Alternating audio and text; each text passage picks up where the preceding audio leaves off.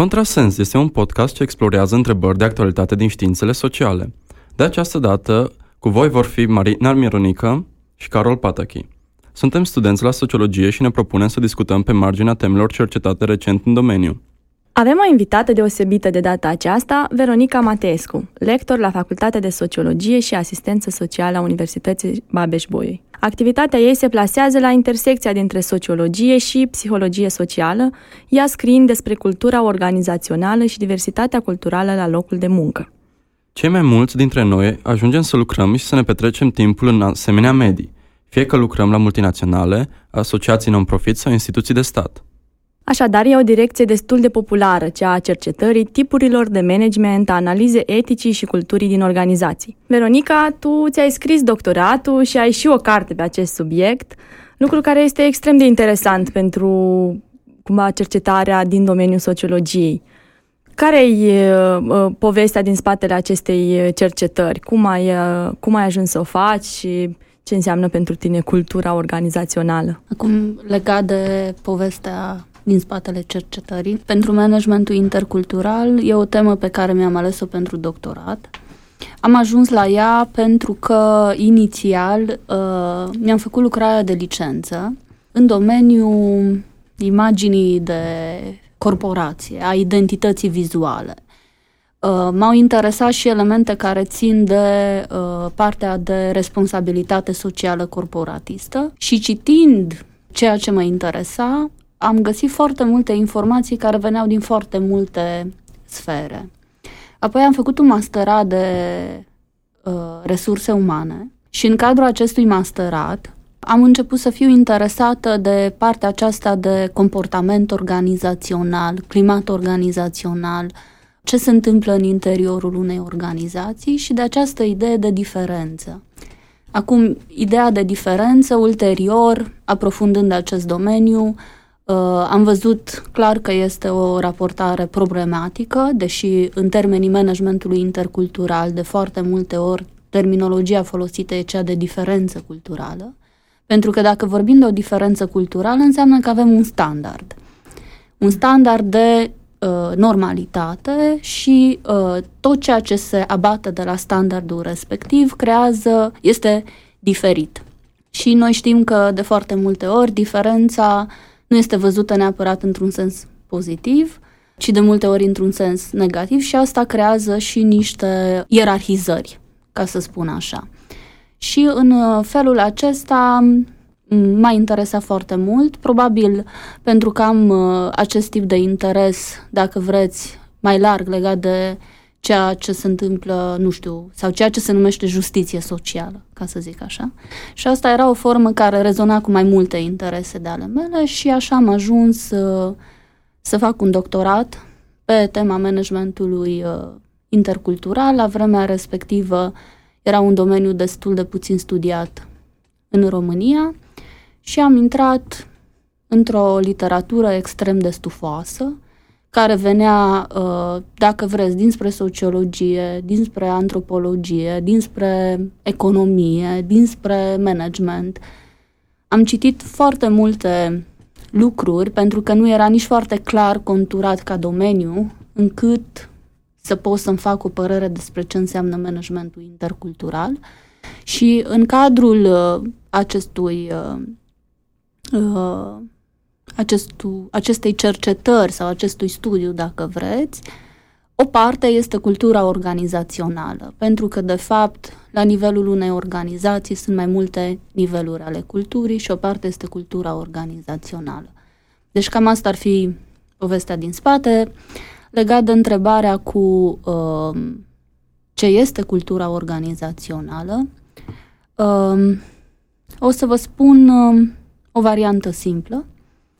Uh, este uh, o variantă simplă și care, practic, este definiția care a fost dată de cel care uh, a mm, introdus prima oară conceptul de cultură organizațională în 1979, Pettigrew, care a studiat acest fenomen al culturii organizaționale și de acolo a deschis un drum care spunea că este, de fapt, cultura organizațională este un sistem de sensuri care este acceptat colectiv și public la un moment dat de către un, un anumit grup într-o anumită perioadă de timp. Deci asta este varianta, dacă vreți, inițială și care, din punctul meu de vedere, e o variantă comprehensivă. Uh, însă, uh, dacă vreți, o variantă pe care este mai frecvent întâlnită este aceea de credințe, norme și valori împărtășite la nivelul unei organizații. Uh, se fac S-au făcut treceri în revistă ale literaturii în domeniul culturii organizaționale, tocmai pentru că sunt foarte multe definiții ale culturii organizaționale, încât cultura organizațională a ajuns să fie considerată un fel de uh, concept tip coș de gunoi, în care când vrei să spui că uh, este ceva în organizație unde nu știi unde să amplasezi, zici că ține de cultura unei organizații. Și atunci trecerile acestea în revistă au avut drept scop să vadă ce este comun în definițiile culturii organizaționale și elementul comun era acesta de norme și valori împărtășite la nivelul unui grup. Acum, în ce măsură sunt împărtășite de către toți membrii unui grup, asta este o altă discuție, poate ajunge mai departe legat de discuția asta. Vreau să întreb legat de ce spuneai, când apare conceptul de mm-hmm. cultură organizațională. Mm-hmm.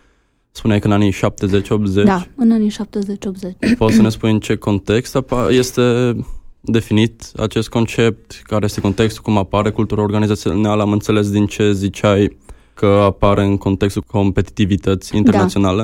Da, da exact în contextul competitivității internaționale era și de ce competitivitatea internațională se punea tot mai mult problema cum firmele pot să fie mai eficiente. Și atunci au apărut, uh, deci este acest, acest articol care, de fapt, leagă ideea de cultură organizațională de ideea de angajament, de atingerea unui scop și de ideea de ordine. Și că, de fapt, dacă există, dacă se folosește cultura organizațională, cum se folosește acum termenul acesta de manageriere a culturii organizaționale, ceea ce la vremea respectivă nu era formulat așa, dar dacă Uh, se folosește cultura organizațională, oamenii pot fi motivați în direcția de a se atinge un anumit scop, să fie mai angajați, să fie implicați în organizația respectivă și leagă foarte mult uh, cultura organizațională de existența unui lider sau a unui fondator. Ceea ce ulterior generează un întreg curent care este prezent și în momentul de față, în, în studierea culturii organizaționale, în care de foarte multe ori cultura organizațională se consideră că e ceva ce este creat de către manager. Dar o să ajungem mai târziu la această discuție. Și în Statele Unite ale Americii apar mai multe cărți. Principala carte este cea lui Peter și Waterman, În căutarea excelenței, în care cei doi vin din domeniul consultanței și practic iau uh, 62 de firme inițial, ulterior cred că au rămas la 43 de firme, bune pe piață, firme performante și practic ei ajung la concluzia că de fapt de asta sunt performante pentru că au un anumit tip de cultură organizațională, este foarte criticată această carte pentru că de fapt nu are o bază științifică și se pleacă de la ideea că deja sunt, adică sunt performante, de unde știm că singura variabilă care a dus la performanță este partea aceasta de cultură organizațională și în care ei vin cu un fel de receptă, dacă vreți, pe care orice manager uh, dacă vrea să aibă succes, trebuie să le urmeze. Astfel încât dacă uh, se reușește crearea acelui tip de cultură organizațională, organizațiile o să aibă succes. Deci cam astea sunt debuturile, pentru că, practic, cultura organizațională e legată de ideea de performanță și atunci cred că se înțelege mai bine de ce este toată această preocupare legată de cultura organizațională. Mă gândeam să facem o referire la prezent și la felul în care aceste culturi organizaționale cumva au ajuns la un nivel înalt de profesionalizare în ultimii 40-50 de ani și atunci, nu știu, dacă ai putea să ne spui cum se reflectă această tendință spre a avea o organizație și o cultură foarte evidentă în contextul în care munca este munca ca atare este foarte tot mai flexibilă, angajații, nu știu, pleacă, vin, sunt mai, mai puțin legați de locul de muncă decât poate era în anii 70, când uh, era totul organizat în, în jurul acestei, acestei firme sau acestui birou. Acum, cum se mai potrivește cultura asta organizațională? Sau ce s-a schimbat în ea? Că am senzația că există niște... Uh, acum, sigur, fiecare grup își dezvoltă una, o anumită cultură. Deci cultura organizațională în sine nu o să dispară niciodată. Dacă înțeleg uh, ceea ce mă întrebi, e legat în ce măsură oamenii uh, mai sunt atât de atașați de o anumită organizație, nu, și atât de integrați în cultura organizației respective, în condițiile în care mobilitatea lor este mult mai crescută. Cum depinde foarte mult și de tipul de profesie sau de, în care sunt profesii în care mobilitatea e mai crescută, sunt profesii în care mobilitatea e mai scăzută. Și atunci, de foarte multe ori, într-adevăr, se ridică această problemă și organizațiile își pun această problemă cum, de fapt, să-i facem pe oameni să rămână atașați, da? sau să se atașeze, nu neapărat să rămână atașați sau să se atașeze, pentru că de foarte multe ori oamenii sunt, pot fi atașați mai mult de cultura profesională. De asta vă spuneam la început că sunt mai multe niveluri ale culturii în momentul în care vorbim despre partea aceasta de management intercultural, deși în mod clasic managementul intercultural e asociat cu diferențele culturale naționale, dar poate o să dezvoltăm mai târziu. Uh, și atunci, da, conceptul în sine rămâne valabil și se încearcă diferite modalități de a-i motiva pe oameni, de a-i face pe oameni să rămână, de a-i face pe oameni să fie implicați, însă acum este o foarte mare diferență între ce se intenționează prin această formalizare a culturii organizaționale, chiar se vorbește de un management al culturii organizaționale și ceea ce se întâmplă în uh, realitate. Dacă vreți, e o diferență între cultura declarată și cultura trăită. Da, eu cred că uh, mă gândeam la ceva mai, mai, poate mai specific sau mai particular de, uh, de schimbările care se, se produc, știi? Având în vedere că uh, cum există, mm, sau de câte îmi dau eu seama, există și o tendință de a acoperi tot mai mult spațiu din, din viața angajaților chiar și atunci când nu sunt la muncă, prin, nu știu, activități de timp liber mm-hmm. care sunt făcute cu colegii și cumva mi se pare că e așa o, cum, cum să-i spun, o acoperire tot mai largă și a altor dimensiuni a vieții.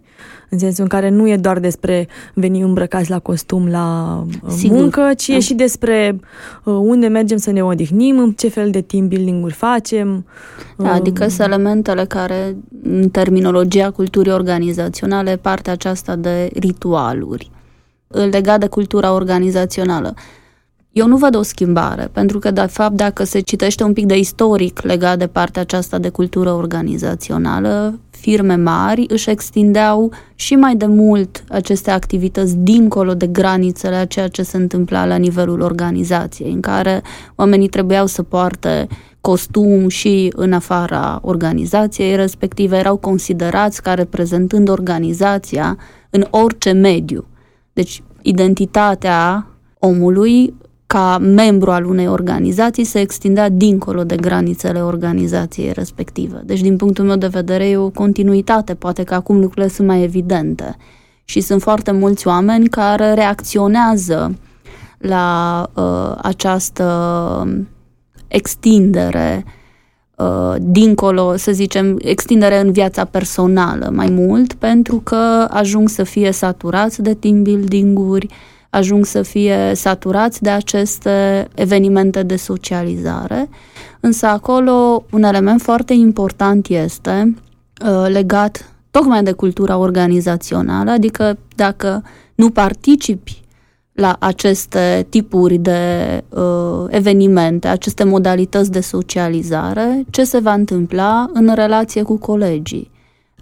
Poți să fii marginalizat, Există și variante mai drastice, spre exemplu, în care știu că există companii în care în criteriile de evaluare ale angajaților includ și acest criteriu care este foarte subiectiv al angajamentului față de organizație și în care, spre exemplu, angajamentul față de organizație este definit prin participarea la team building-uri, chiar dacă team building-urile în sine nu sunt obligatorii în momentul în care team building-ul este inclus ca un criteriu de evaluare, devine ceva obligatoriu. Sau uh, așa numitul comportament cetățenesc. Asta înseamnă ca eu să îmi ajut colegii, să uh, particip la uh, îndeplinirea intereselor organizației într-un mod voluntar, chiar cu plăcere, ca să zicem așa, și atunci ăsta să fie iarăși un criteriu inclus în acest angajament, dacă am participat. Și atunci se exercită o presiune în care dacă nu participi la aceste activități, asta poate să aibă consecințe asupra ta, atât uh, formal, ca să spun, cât și informal. Deci asta este o formă, dacă vreți, în care cultura organizațională funcționează ca un mecanism de control, ceea ce sigur se întâmplă și în interiorul organizației. Sună destul de distopic toată ideea asta și mi se pare interesant, interesant și neplăcut felul în care este instrumentalizat această cultură organizațională sau managementul culturii organizaționale, până la urmă scopul e productivitatea, nu? Creșterea productivității. Da. Din perspectiva managerială, da, ăsta este principalul scop. Randamentul, productivitatea și uh, a motivației angajatului, dar a motivației angajatului tot în aceeași direcție. Acum, asigur, nu știu exact care e premisa, dacă se pleacă și de la ideea de satisfacție și a angajatului. Cam așa se pune problema, că dacă angajatul e satisfăcut, atunci va fi mai motivat, va munci mai bine și asta îi va permite atingerea și a intereselor personale și a intereselor organizației, dar desigur acesta este discursul de foarte multe ori și interesele personale, mă gândesc, coincid destul de multe ori în, din perspectiva lor da. cu interesele organizaționale. Da, da, deci din perspectiv, pentru că asta este problema cu perspectiva managerială asupra culturii organizaționale, în care vă spuneam la început de acele acel caracter împărtășit al normelor și al valorilor, în care, dintr-o din perspectiva managerială, se consideră că toți oamenii care sunt într-o organizație cred în aceleași lucruri, au aceleași valori, aderă la același lucru și că există un grad foarte mare de uh, unitate. Un grad foarte mare de unitate, nu se iau în calcul subculturile care pot să existe în organizația respectivă. Spre exemplu, membrii unui departament pot să aibă o serie de valori și de norme diferite de membrii unui alt departament plus diferențele individuale care apar și care în literatura de specialitate se studiază și se discută despre această concepție unitară asupra culturii organizaționale, care la bază are tot rațiuni legată de eficiență și de productivitate, pentru că se pleacă de la premisa că dacă există o cultură unitară, atunci este o cultură puternică. Cultura puternică ce înseamnă? Că toți oamenii cred în același lucru, toți oamenii se îndreaptă spre același scop și atunci o să fie cu toții motivați apropo de ceea ce spuneam cu aceste scopuri. Și asta ar duce la o productivitate sau un randament mai crescut. Dar sigur, acolo pot să apară probleme, pentru că știm că în condițiile în care, odată că nu e posibil ca toți oamenii să creadă în același lucru și să zicem că se produce acest lucru, poate să apară cel puțin uh, un prim efect care îmi vine în minte, acest fenomen al gândirii de grup. Nu? Gândirea de grup în care, de fapt, oamenii uh, merg în aceeași direcție, nu mai iau în calcul părerile disonante și asta este o formă de închidere și în același timp poate să aibă consecințe negative. Se pot lua decizii proaste. Chiar vreau să fac un pic de referire la felul în care se construiește mm. această cultură organizațională în interior, la ritualuri și mă gândesc că aici când ai Halloween party la office sau genul ăsta team building, cum ai spus și tu, și sunt sigur că multor oameni le plac chestiile astea. Dar mi se pare și mai interesant felul cum aceste activități sunt instrumentalizate pentru binele companiei, până la urmă, nu? Da, absolut. Sunt și oameni cărora le plac aceste lucruri și care sunt motivați, pentru că de asta și funcționează. Adică dacă ar fi doar uh, o zonă în care lucrurile nu funcționează, nu s-ar mai pune așa de mult accentul. Însă cred că uh, discuția care rămâne este legat, uh, ok, asta este doar o parte din cultura unei organizații, pentru că degeaba, spre exemplu, facem team building-uri sau Halloween party sau uh, toate formele acestea de socializare și de integrare, pentru că unul din scopuri este și de integrare, un alt scop este cel de motivare. Dacă aceste lucruri nu sunt susținute și prin alte politici și practici ale organizației în care omul de fapt să uh, se simtă apreciat, să fie, să zicem, recompensat echitabil sau să aibă condiții de muncă bune.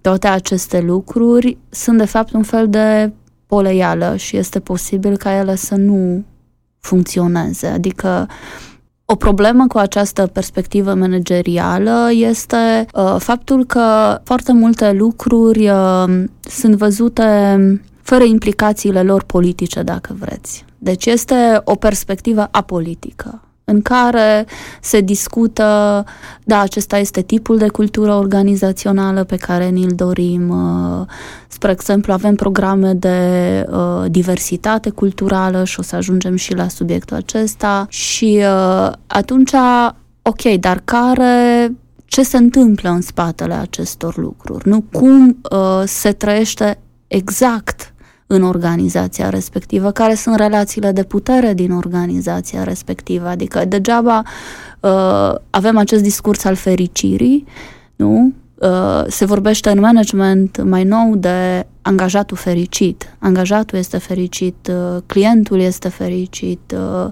nu se mai vorbește de satisfacție, a fost înlocuită cu ideea de fericire. Ok, ce se întâmplă în spatele fericirii, da?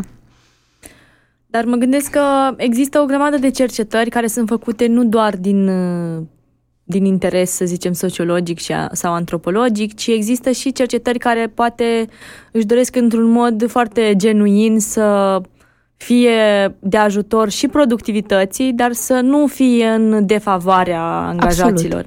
Mă gândesc care, care este, uh, nu știu, care este tendința sau care sunt lucrurile pe care managerii vor să le facă încât să, nu știu, să aibă toată lumea de, de câștigat sau cumva, cel puțin dacă se văd așa dintr-o parte, că, nu știu, nu, nu sunt orientate doar spre productivitate, ci sunt chiar uh, uh menite să aducă, nu știu, bunăstare și înțelegere cumva în colectiv, Absolut, să zicem. Absolut, deci Sigur, nu putem să plecăm doar de la această premisă în care se urmărește uh, la un nivel strict productivitatea și randamentul, dar dacă ne uităm în spate, adică de ce am nevoie ca omul să fie satisfăcut și motivat? Sigur, ca și lui să-i fie bine, da?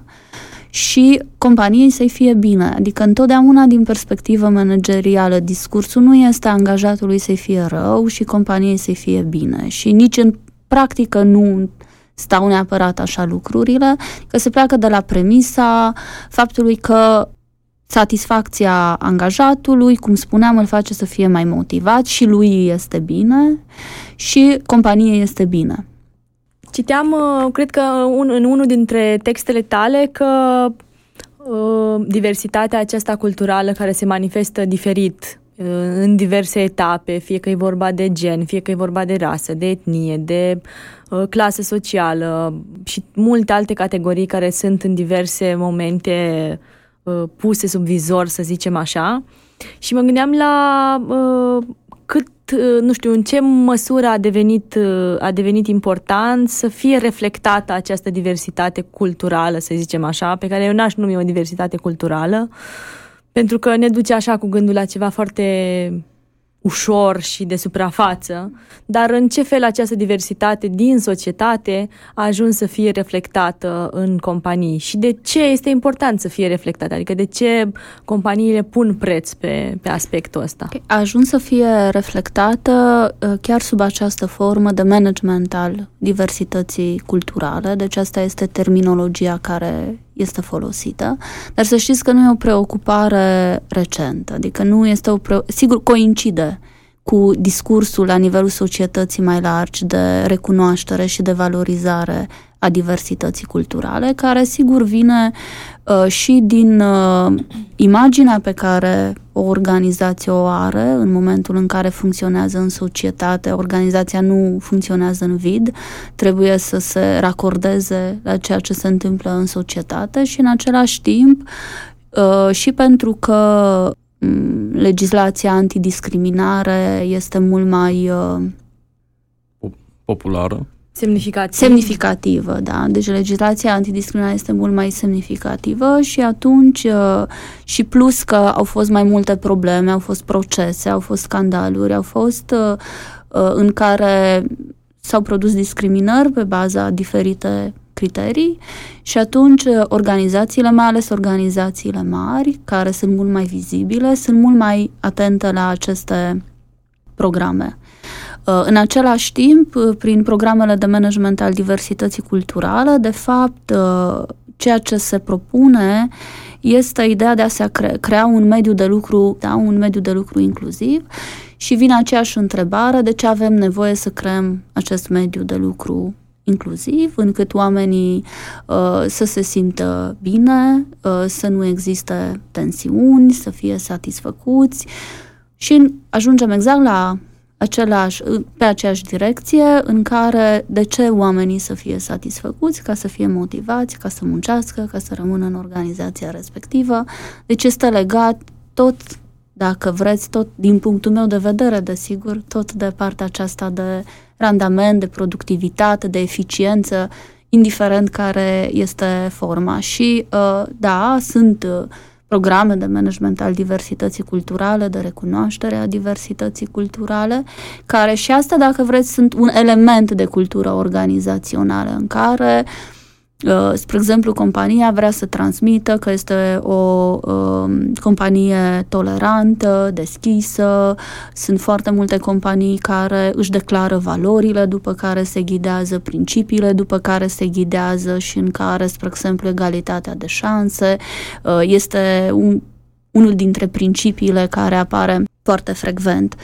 Acum, uh, da, depinde și forma pe care o ia acest management al diversității culturale, pentru că dacă se rămâne la nivelul uh, unui training de sensibilitate culturală și în care se discută, ok, ce înseamnă diversitatea culturală, ce înseamnă diferențele culturale, uh, este mult prea puțin.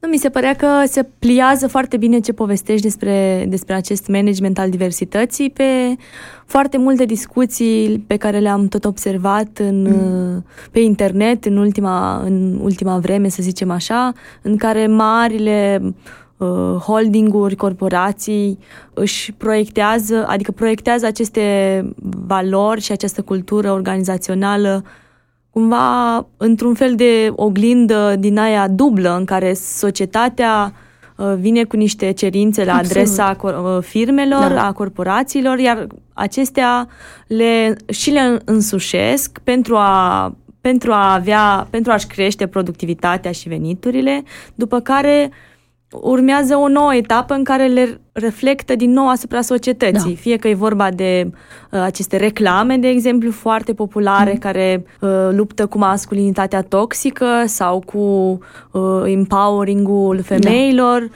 sau fie că e vorba dacă, nu știu, mă gândesc acum la cel mai recent exemplu al de la Marvel, care cumva în momentul în care fac un film cu supereroi, țin foarte mult la această dimensiune în care să să se vadă că ei îmbrățișează valorile acestea despre diversitatele societății, care e un lucru, mi se pare că nu știu dacă există cercetări în sensul ăsta, pentru că ar fi foarte interesant să vezi cât de mult este constrângere și cât de mult este dorință proprie sau nu știu dacă corporație poate să aibă oh. dorință proprie.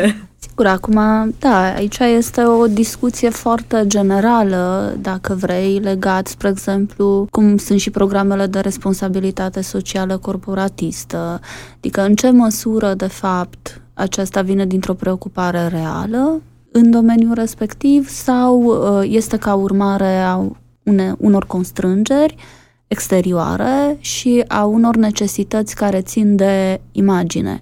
Eu nu știu să se fie ajuns la un consens în acest domeniu. Acum, pe de altă parte, programele acestea de management al diversității culturale sau programele de responsabilitate socială, dacă tot am ajuns aici.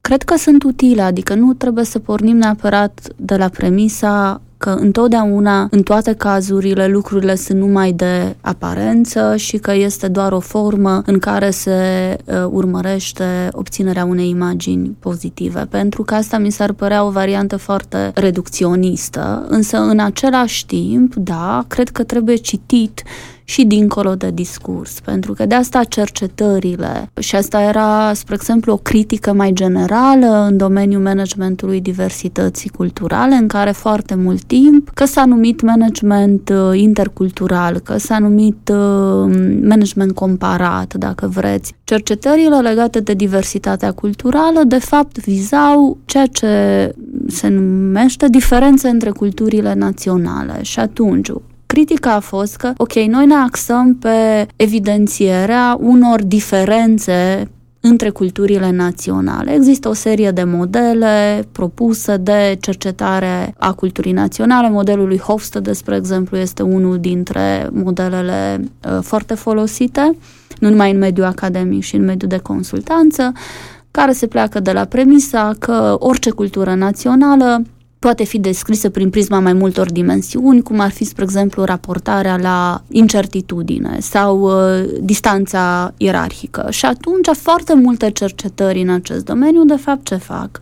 Urmăresc să vadă în ce măsură aceste lucruri se identifică în uh, țara respectivă și în ce măsură asta impactează organizațiile care funcționează într-un anumit context și la ce anume duce. Și una dintre critici este aceea că tocmai ar trebui să se cerceteze concret ce se întâmplă într-o organizație. Adică, ok, avem un program de recunoaștere a diversității culturale, dincolo de faptul că am văzut mai multe organizații mari care menționează pe site-urile lor, avem un program de recunoaștere și valorizare a diversității culturale și de foarte multe ori apare organigrama organizației respective, în care sunt puse și imagini cu uh, chipurile oamenilor și cu numele acestora, în care, de fapt, dacă citim, este o formă în care ni se prezintă, ok, nu putem vedea femei, putem vedea bărbați, nu alegem pe anumite criterii rasiale, sunt uh, nume care pot să indice origini etnice sau origini naționale diferite, dar dacă doar asta înseamnă, nu? Și în realitate, spre exemplu, la nivelul poate aceleiași organizații, nu vreau să zic neapărat, dar poate aceleiași organizații. Spre exemplu, dacă ești femeie, nu poți să fii promovată. Dacă ai o anumită orientare sexuală, ești discriminat explicit sau implicit.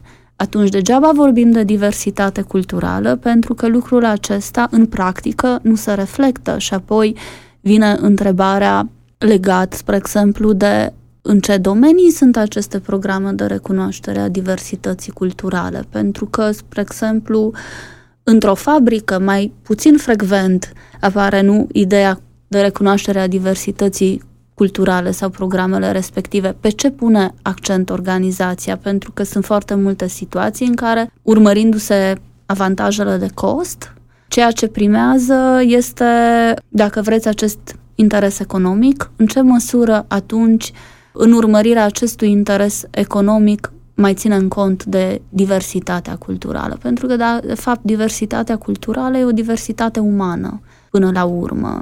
Cum că tot felul de discuții, ce anume, care sunt criteriile în funcție de care se evaluează diversitatea culturală, că sunt criteriile sociodemografice clasice, că sunt uh, acele elemente în care, spre exemplu, se vorbește de o diversitate cognitivă, faptul că oamenii au uh, formări diferite, au uh, expertize profesionale diferite, plus acele uh, diferențe care sunt date de personalitatea fiecăruia. Toate acestea, de fapt, la nivelul unui loc de muncă, constituie surse de diversitate.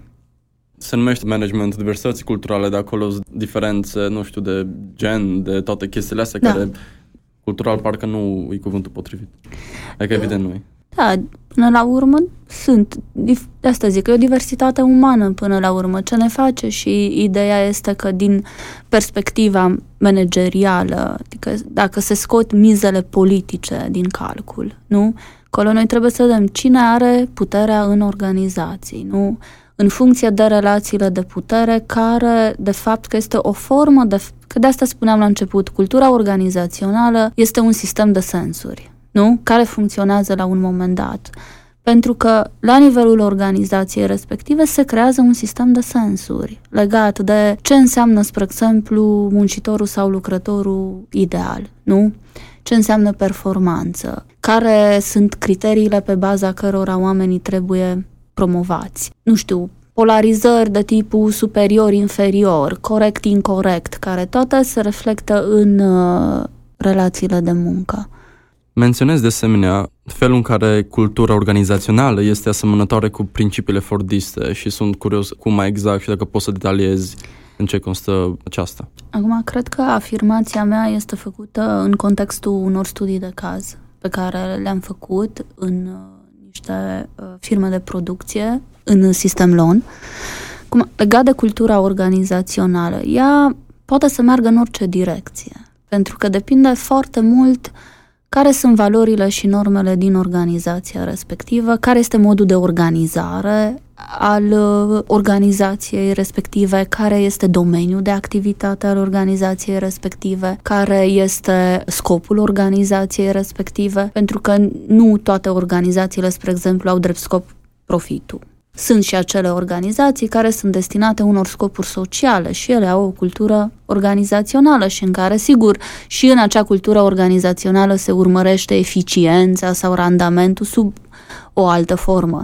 Vreau să zic că poate depinde, așa, și depinde foarte mult de fapt ce se întâmplă în organizația respectivă, pentru că în contextul în care am făcut această afirmație, chiar dacă nu exact sub forma aceasta, e vorba de niște firme în domeniul producției, în care exista o diviziune foarte strictă a muncii, în care existau norme foarte stricte de control, în care erau aceste reguli ale tăcerii, în care în timpul programului de lucru nu trebuie să se lucreze din rațiuni de productivitate. Și dacă ne uităm uh, la, spre exemplu, literatura în domeniul managementului științific, Asta era o propunere pe care a făcut-o Taylor, părintele managementului științific, așa cum este considerat, ca în timpul programului de lucru să nu se vorbească, pentru că asta duce la scăderea concentrării și la scăderea productivității și a eficienței și există mai multe firme, mai ales în domeniul producției, în care este impusă această regulă a tăcerii, oamenilor uh, nu li se dă voie să vorbească sau să vorbească la telefon și asta nu este numai din cercetările mele, am mai întâlnit și în cercetările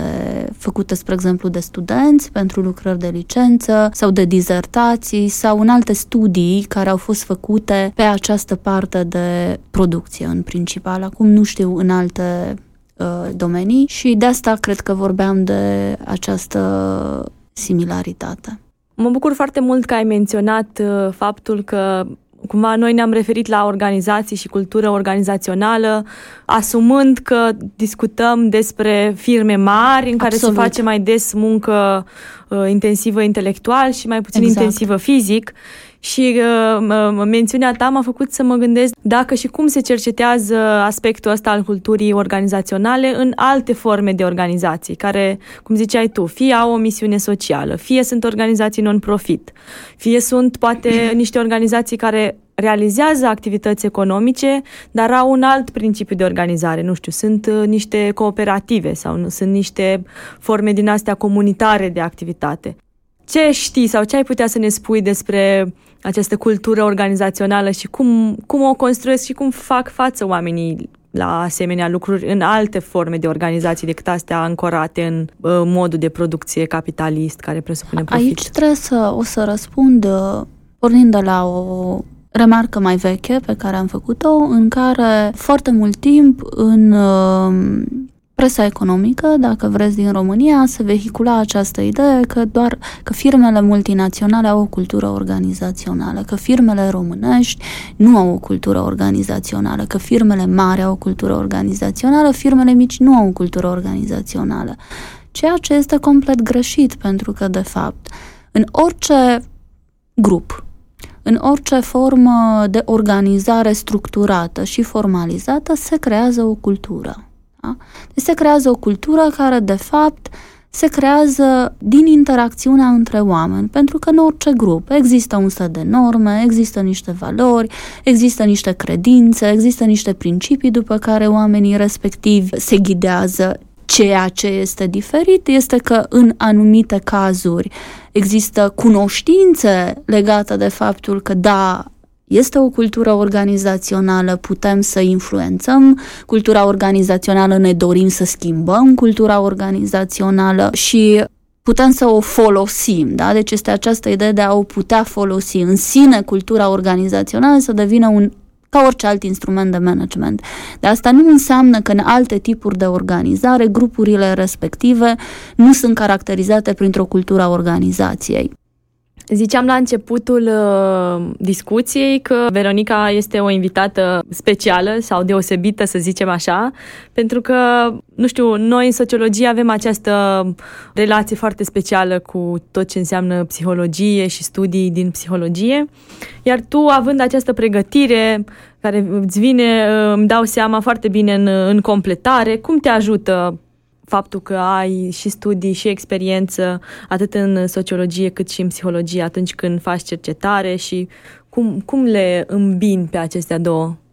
Cred că la început mi-au venit natural. Ulterior uh, mi-am dat seama că de fapt sunt, uh, dacă vreți, două domenii aparent diferite. Pentru că din punctul meu de vedere psihologia și sociologia, ne referim numai la asta două, nu? studiază oamenii Depinde pe ce se pune accentul, pentru că există această diferențiere care se face, că psihologia studiază individul și sociologia studiază societatea. Însă, până la urmă, nu putem să vorbim de un individ care există în uh, vid, e un individ care funcționează într-o anumită structură socială și în același timp, sigur, individul funcționează într-o structură socială dar există și anumite particularități individuale. E o discuție mai largă. Da, și particularitățile individuale ale individului au apărut tot într-un context social. Însă, din punctul meu de vedere, ă, cred că sunt două domenii care se împletesc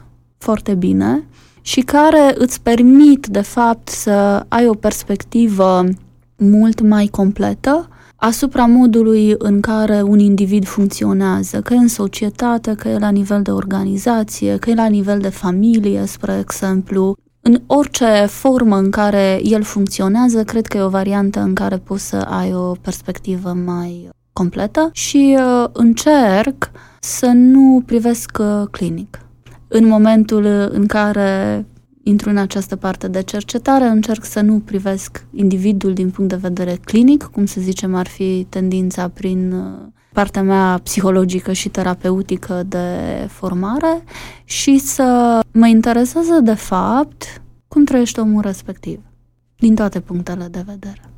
Foarte interesant. Mă bucur că cumva ne apropiem de sfârșit în această, în această cheie în care trebuie să, să fim atenți atât la structuri cât și la individ și la felul în care societatea ne condiționează într-un fel sau altul și felul în care noi ajungem să răspundem la provocările, să zicem, sau uh, dificultățile pe care ni le, ni le dă, uh, nu știu, mediul înconjurător. Ați ascultat podcastul Contrasens. Mulțumim că ați fost alături de noi. Invitata din acest episod a fost Veronica Mateescu. Acest podcast este susținut de Facultatea de Sociologie și Asistență Socială, Universitatea Babeș-Bolyai. Episodul de astăzi a fost produs de Marina și Carol, compoziție muzicală și masterizare Kind Studios. Pentru studioul de înregistrare, mulțumim IBS Radio, mai multe despre contrasens aflați pe pagina noastră de Facebook, ne puteți asculta pe toate aplicațiile de podcasturi. Vă invităm să ne susțineți munca cu o donație pe Patreon, așteptăm părerile voastre sau eventualele întrebări la adresa noastră de e-mail contrasensaronprotonmail.com Pe curând! Bye! Tărân, așa!